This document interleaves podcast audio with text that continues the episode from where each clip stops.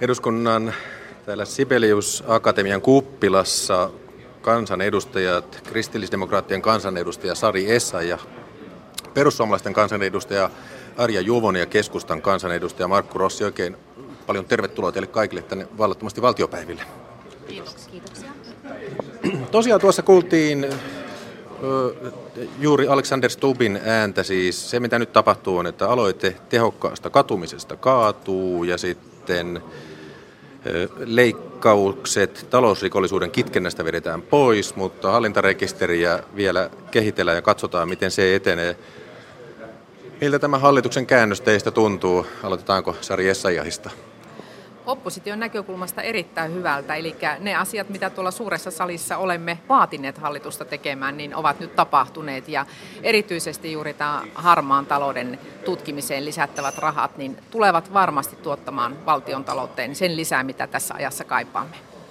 Markku Rossi viisas hallitus tekee tarvittaessa myös muutoksia ja, ja ne suunnitelmat, mitä hallituksella on ollut kaikkiin näihin kolmeen asiaan. Ja varmasti matkan varrella on muitakin, joissa joudutaan tarkastelemaan asioita ja kyllä varmasti esimerkiksi tämä harmaan talouden torjuntakysymys on sen kaltainen, että jo valtiovarainvaliokunnan jaostokuulemisenkin yhteydessä on syntynyt mielikuva siitä, että ne panostukset ovat, ovat ihan paikallaan myös tulevaisuudessa. Ja näin ollen hallitus on vetänyt sitten ja vetämässä esitystään pois. Niin, kerrotaan vähän taustaa sen verran, että perussuomalaisten puheenjohtaja ulkoministeri Timo Soini otti omassa blogikirjoituksessaan tänään kannan. Tosiaan, ja hän sanoi, kritisoi hallituksen hallintarekisteriesitystä ja verorikoksiin liittyvää aktiivisen katumisen mallia. Soini mukaan se vaikuttaa rötösherrojen paapomiselta. Mutta tässä nyt on tavallaan sikäli jännitettä, että Timo Soini ottaa kannan tavallaan hallituskumppani kokoomusta ja valtiovarainministeriöä vastaan, vai mitä ajattelette Arja Juvonen? No tuota, tämä hallintarekisteriasia on mielestäni ihan hyvä, että se katsotaan pohjaa myöten. Siitähän puhuttiin jo viime kaudella, edellisellä kaudella, tein silloin siitä kirjallisen kysymyksen ja sain siihen myös vastauksia. Muun muassa näitä verotuloja, menetettyjä verotuloja ei ole ar- mahdollista arvioida etukäteen. Että kyllä siinä on sen verran asioita vielä selvitettävänä, että olen ihan Sonin kanssa samalla linjalla, että en missään nimessä sitä hallintarekisteriä tällä hetkellä kannata. Se on hyvä asia, että lyödään vähän jarrua. Tänään Yle Uutisilta tuli puoluekannatusmittaus. Perussuomalaisten kannatus on vajonnut alle 10, SDP-suosio on pompannut yli 20 prosenttia, keskusta yhä johdossa vajaalla 22 prosentilla ja kristillisdemokraatilla 3,4. Arja Juvonen vaaleissa 17,7 prosenttia äänistä ja nyt, tai se sanotaan kannatus 17,7 prosenttia ja nyt alle 10. Miksi hallituspuolueista juuri perussuomalaisuudet, perussuomalaiset menettävät kannatusta? No täytyy sanoa, että kyllähän näissä keskusteluissa ja mediassa, mitä on ollut, niin perussuomalaisia on ruoskittu ehkä, ehkäpä enemmän kuin muita. Toki ne päätökset, mitä hallitus tällä hetkellä tekee, ovat hyvin rankkoja ja raskaita ja, ja myös kivuliaita. Ne olisi pitänyt tehdä jo vuosia sitten edellisen hallituksen aikana, mutta myös sitä edellisen hallituksen aikana. Että tällä hetkellä ne päätökset, mitä tehdään, eivät ole helppoja kenellekään. Se, että viesti välttämättä kentälle ei ole välittynyt siitä, mitä eduskunnassa tehdään ja kuinka paljon tehdään töitä ja, ja painetaan pitkää päivää sen eteen, että saataisiin kuitenkin sellaisia esityksiä, että niiden kanssa pystyy elämään ja olemaan, niin siinä ehkä on korjattavaa. Emme ole saaneet viestiä kentälle tarpeeksi hyvin välitettyä, mutta nämä tehdyt päätökset ovat raskaita. Ihmiset reagoivat totta kai, odottavat malttamattomina päätöksiä. Työttömyys koskettaa ihmisiä, ihmisillä on paha olo, niin sen ymmärtää, että tyytymättömyys näkyy näin. Mutta kuten sanoin, että hallituskautta on vasta viisi kuukautta käyty ja, ja tuota, niin eteenpäin mennään ja katsotaan, että miten voitaisiin parantaa sitä tiedonkulkua ehdottomasti kentälle. Oppositiopuolueet ovat arvostelleet hallituksen leikkauksia, jotka kohdistuvat joukkoliikenteeseen, sen ostopalveluihin. Oppositio esitteli eilen liikennevälikysymyksen sisältöä aika erikoisessa paikassa Helsingin rautatieasemalla. Sari Essaja, haluaako oppositio nyt pitää taloudellisesti kannattamattomia reittejä liikennöitynä? Ei, mutta me haluamme, että tämä liikennestrategia katsotaan nyt hyvin huolellisesti. Eli hallitushan on nimenomaan lopettamassa myöskin sellaisia reittejä, joilla on jatkuvasti liikennöinti. Ajatellaan nyt juuri sitä Y-junaa tuonne Siuntion suuntaan. Ja sitten toisaalta sellaisia reittejä, jotka on tuolla Itä- ja Keski-Suomessa aivan oleellisia ihmisten liikkumisen kannalta. Siellä Nurmes, Lieksa, Joensuu reitti lakkaa kokonaan. Iisalmesta liikennöinti vaikeutuu. Tärkeitä junavuoroja, jotka on esimerkiksi elinkeinoelämän, yritysten, ihmisten liikkumisen, opiskelijoiden sitten matkailijoiden kannalta keskeisiä, niin ne lakkautuu. Joensuu ja hyvin kummalliseksi pussinperäksi, kun Varkauteen oleva reitti, niin aiotaan, aiotaan myöskin ajaa alas. Eli sieltä ne yhteydet, jotka sitten lähtevät Tampereelle Jyväskylään eteenpäin, niin vaikeutuvat. Ja siinä mielessä niin tuntuu pahalta, että perussuomalaiset ja keskusta, jotka on kuitenkin profiloituneet myöskin maakuntien ymmärtäjänä, niin juuri heidän hallituskaudella näitä leikkauksia ollaan tekemässä. Ja se, että tässä taustalla on sitten nopeutettu siirtyminen kilpailutettuun järjestelmään ja kilpailun avaamiseen, pelkään, että näin hätiköydysti ja nopeasti tehtynä, niin se johtaa siihen, että tänne saattaa tulla sitten sellaisia niin sanottuja kermankuorintayrityksiä, jotka tulevat näille ruuhka-Suomen kannattaville reiteille, mutta sitten maakuntien reitit jäävät oman onnensa nojaan. Ja siinä mielessä niin me toivomme, että tämä välikysymyskeskustelu nyt saisi aikaiseksi sen, että hivenen jarruja painettaisiin ja ruvettaisiin katsomaan, että miten tämä olisi järkevää tehdä huolellisesti ja harkiten. Että meillä ei ole mitään kiirettä. Esimerkiksi tämä EUn rautatie, neljäs rautatiepaketti, jossa tässä nyt usein viitataan, niin se on vielä kesken, että sieltä ei tule mitään painetta lähteä meillä avaamaan kilpailua yhtään sen aikaisemmin. Markku Rossi ja Arja Juvonen. Miksi hallitus heikentää harvemmin asuttujen seutujen liikennettä tässä? Sari ja heitti pallon teille. Markku Rossi. Täytyy tietysti hakea sitä tehokkuutta, jos vaihtoehtona on, että kutakuinkin yhtä aikaa kulkee juna tai kutakuinkin samoilla aikatauluilla myös linja-autot, jotka ottavat ja jättävät ihmiset heidän kotiporttiensa linja-autopysäkeelle, eikä tarvitse mennä juna-asemille. Meillä on myös päällekkäistä liikennettä tässä maassa ja nyt selvitetään, että syntyykö aivan ilman yhteiskunnan korvausta sitten näille ne vaihtoehdot, joilla bussit voivat liikkua. Joukkoliikennepolitiikka se on tärkeää. Itse asiassa niin vahingot ja virheet on tehty jo aiemmin, kun puhutaan vaikka VRn kilpailukyvystä.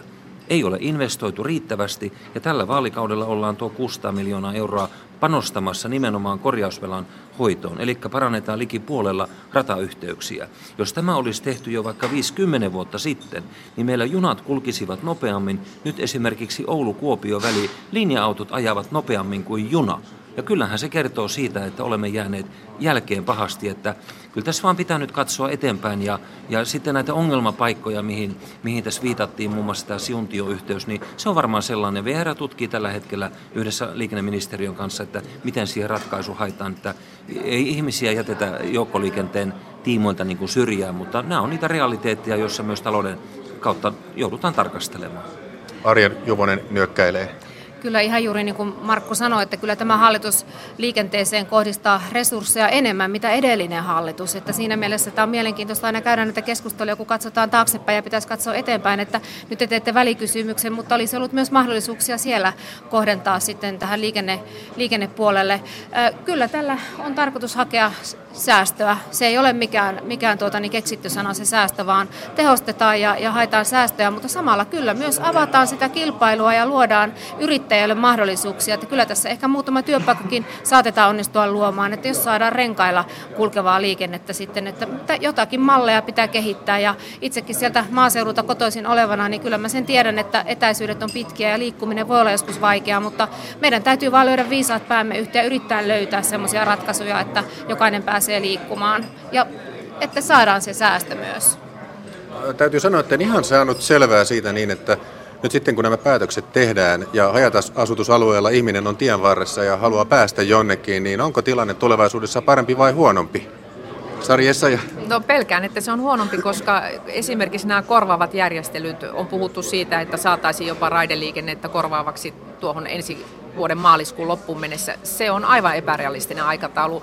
Ei millään ole mahdollista, että joku tässä ajassa pystyisi hankkimaan kalustoa tai, tai pystyisi hankkimaan liikennöintiluvat ja vastaavat. Että kyllä todellakin niin on todennäköistä, että nämä lakkaavat täysin ja sitten tulee kenties korvaavaa bussiliikennettä, mutta se ei ole sama asia silloin, kun puhutaan raideliikenteen sujuvuudesta ja esimerkiksi erilaisten yhteyksien, jatkoyhteyksien toimivuudesta. Ja siinä mielessä niin kyllä meidän mielestä niin olisi nyt syytä pohtia, millä aikataululla näitä asioita ollaan tekemässä. Sinällänsä kristillisdemokraateilla ei ole sellaista ideologista intoa puolustaa vaikkapa VR-monopolia, mutta meidän mielestä kilpailutuksessa on aina huolehdittava siitä, että joukkoliikenne toimii kaikkialla ja erityisesti haja-asutusalueilla. Ja silloin, jos mennään kiirehtimällä avoimen markkinaan, niin se tarkoittaa sitä, että ainoastaan ne taloudellisesti kannattavat reitit kiinnostavat ja silloin kyllä haja-asutusalueet jäävät vielä enemmän oman onnensa nojaan. Me on panostettu täällä vuosikymmeniä infrastruktuuriin, kukin hallitus aina vuorollansa ja siinä mielessä voi ajatella, että tämä on kansallisomaisuutta ja jos silloin päästetään, esimerkiksi ajatellaan nyt vaikka ulkomaiset yritykset sitten tänne nopeasti ottamaan voittoja näiltä kannattavilta reiteiltä, niin kyllä se on mun mielestä väärin. Mennäänkö soteen? Tehdään niin. Yksi kommentti Markku Rossilta. Y- yksi pieni kommentti kyllä, että Viime hallituskaudella satoja linja-autovuoroja erityisesti Itä-Suomesta lakkautui. Monin paikoin ei liiku yhtään muuta kuin ehkä koululaisvuoroja. Nyt puhutaan aika marginaalisesti kuitenkin eräistä yhteyksistä. Ja jos sama väli kestää junalla nykyään tunnin kuin bussilla tunnin ja bussi ottaa matkan varrelta väkeä ja jättää, niin ihan oikeasti voi kysyä, että onko kysymys imagosta, periaatteesta vai kansalaisten palvelusta. Itse en ole mikään erityinen onnibussi ihailija, mutta kyllä vaan monet kommentoivat sitäkin, että kuluttajien näkövinkkeli mielestäni homma toimii hyvin ja luo lisää kilpailua. Tässä sormia nousee nyt, mutta vaihdetaan aihetta kuitenkin. Eh, pääministeri Juha Sipilä on ilmoittanut, että huomiseen torstaihin mennessä sote-uudistuksessa kerrotaan isoista päätöksistä. Kolme asiaa, alueiden määrä, soten rakenne ja sitten yksityisten toimijoiden asema. No tuo yksinkertaisin asia tässä on itsehallintoalueiden määrä. On puhuttu, että keskustalla alkuperäinen tavoite 19, kokoomuksella 5, sitten Helsingin Sanomien tietojen perusteella tulee 12, kauppalehden mukaan 15, spekulointi pyörii. Markku Rossi, olette paitsi suurimman hallituspuolueen kansanedustaja, niin myös Pohjois-Savon sairaanhoitopiirin hallituksen puheenjohtaja. Mikä teidän tietonne määristä on, tai jos ette vielä tiedä, niin valistunut arvionne? 1-19. Tämä lähtee hallitusohjelmasta. Savolainen vastaus. Tämä lähtee, joo, meitä on kolme savolaista tässä ainakin, nämä haastateltavat paikan päällä. Tuota, Tämä on tietysti tärkeä asia. Itse tarkastelen koko ajan tätä asiaa enemmältikin terveydenhuollon palveluiden kannalta, enkä niinkään, mä oon tämä laatikkoleikki miellyttänyt missään vaiheessa. Jos tarkastelen asiaa sairaanhoitopiirin näkökulmasta, niin ilman muuta näillä erityisvastuualueilla, eli yliopistosairaaloilla, viidellä sellaisella on merkitystä, ja uskon ja toivon, että näillä tulee olemaan uudessa järjestelmässä myös selkeä rooli ja tehtävä työnjako, sitä kauttahan se kulkee. Mutta jos perusterveydenhuoltoa, onko kysymys vaikka sitten Lapinlahdesta tai Siilijärvestä tai Kuopiosta paikalla oli, joihin vaan viitaten, niin, niin tuota, näiden perusterveydenhuollosta, jos, jos se heikkenee jollakin lailla, niin paine siirtyy sinne yliopistosairaaloiden puolelle. Ja minusta se on tämän sosiaali- koko tämän uudistuksen yksi keskeisiä asioita. Ja sitten vielä pitää muistaa, me puhutaan yleensä vain terveydenhuollosta. Tähän kytkeytyy myös koko sosiaalipolitiikka ja se on, se on aika lailla mielenkiintoista, miten se saadaan sitten hoidettua. Mutta että tietyn tyyppinen tällainen maakunnallinen lähtökohta on ollut keskustalla kaiken aikaa, aikaa niin kuin pohjalla ja se on myös meidän neuvotteluiden tavoitteena. Mutta kiistättekö te sen, että mitä enemmän niitä tulee, sitä parempi se on keskustalle ja mitä vähemmän niitä tulee, Eh, sen parempi se on kokoomukselle. Eihän tätä voi sivuttaa, että tässä on myös valtakysymys, vaikka samaan aikaan yritetään saada kansalaisten hyvää. Eh, Arja Juvonen, onko teillä kantaa määrään? Tiedotusvälineissä on kirjoitettu, että perussuomalaiset eivät välitä, kuinka paljon niitä on, mutta onko? Perussuomalaiset välittää siitä, että peruspalvelut ja sosiaalipalvelut toimivat myös tulevaisuuden Suomessa. Ja, ja sellainen malli on haussa, että, että saadaan turvattua tulevaisuuden kaikki palvelut. Että näihin alue, alueen määriin en itsekään ota, ota ikävä kyllä tässä vielä kantaa, vaan huomenna sitten kuullaan tarkemmin yksityiskohtaisesti, mutta tarkoitus on se, että palvelut tulee toimiviksi ja että lähipalvelut ovat myös siellä, siellä keskiössä, että ihminen siellä, siellä tota niin, paikkakunnasta riippumatta saa palvelua Sari ja teidän mielestäni sote-uudistuksessa ollaan siirtymässä kunnallisesta itsehallinnosta aluehallintoon ilman, että on käyty kunnollista ideologista keskustelua. Mitä tarkoitatte, mistä pitäisi puhua enemmän? No, tämän soteen kylkiäisenä on avattu sellainen pullon henki kuin alueelliset, tai alueelliset itsehallintoalueet, ja, ja se on tarkoittanut sitä, että sinne on ruvettu mietittämään, että mitä kaikkia muuta saadaan myöskin sitten soten syrjässä vietyä. Ja siellä puhutaan silloin esimerkiksi toisen asteen koulutuksesta, ja siellä puhutaan ely-keskusten toiminnoista ja maakuntaliittojen toiminnoista ja palo- ja pelastuksesta ja kaikesta tästä. Ja mä pelkään, että tässä ollaan haukkaamassa niin suuri palanen, että tämä sote alkaa jäädä niin kuin toiselle sijalle. Ja juuri tämä keskustelu mitä tuosta toinen savolainen tulkitsi toista savolaista, niin Markku Rossin kommentti tarkoitti sitä, että ollaan todennäköisesti keskustan siinä 18 ää, itsehallintoalueessa. Ja jos sen päälle tulee ervat ja sen päälle tulee sitten nämä sairaanhoitopiirit, niin kyllähän sanon, että on melkoinen soppa taas käsissä, että ei varmasti saada sitä potilaan parasta ja sitä asiakkaan parasta, mikä tässä pitäisi olla niin kuin keskeisenä kysymyksenä. Ja sen tähden kristillisdemokraatit lähtee siitä, että meillä pitäisi nimenomaan sen potilaan ja asiakkaan paras edellä mennä. Ja silloin se tarkoittaa, että meillä on kuitenkin sen kokoiset itsehallintoalueet, että ne todella pystyy kantamaan vastuuta sitä potilaasta. Tänäänhän tuli tieto, että nyt ollaan ilmeisesti kokoomuksen linjan mukaisesti tämä niin sanotusti raha seuraa potilasta on päätetty, että se tulee ja jolloin se minun mielestä kertoo siitä, että kompromissin toinen puoli on todennäköisesti sitten erittäin suuri itsehallintoalueiden määrä, 18 todennäköisesti. Markku Rossi, onnistuuko kymmenessä sekunnissa? ensinnäkään puolueet eivät tarvitse lääkäriä, asiakkaat, ihmiset tarvitsevat terveydenhuoltoa. Se on koko uudistuksen pohja. Kiitos teille vallattomasti valtiopäivillä tällä kertaa Arja Juvonen, Sari Essa ja Markku Rossi. Kiitos keskustelusta ja nyt Pasilaan.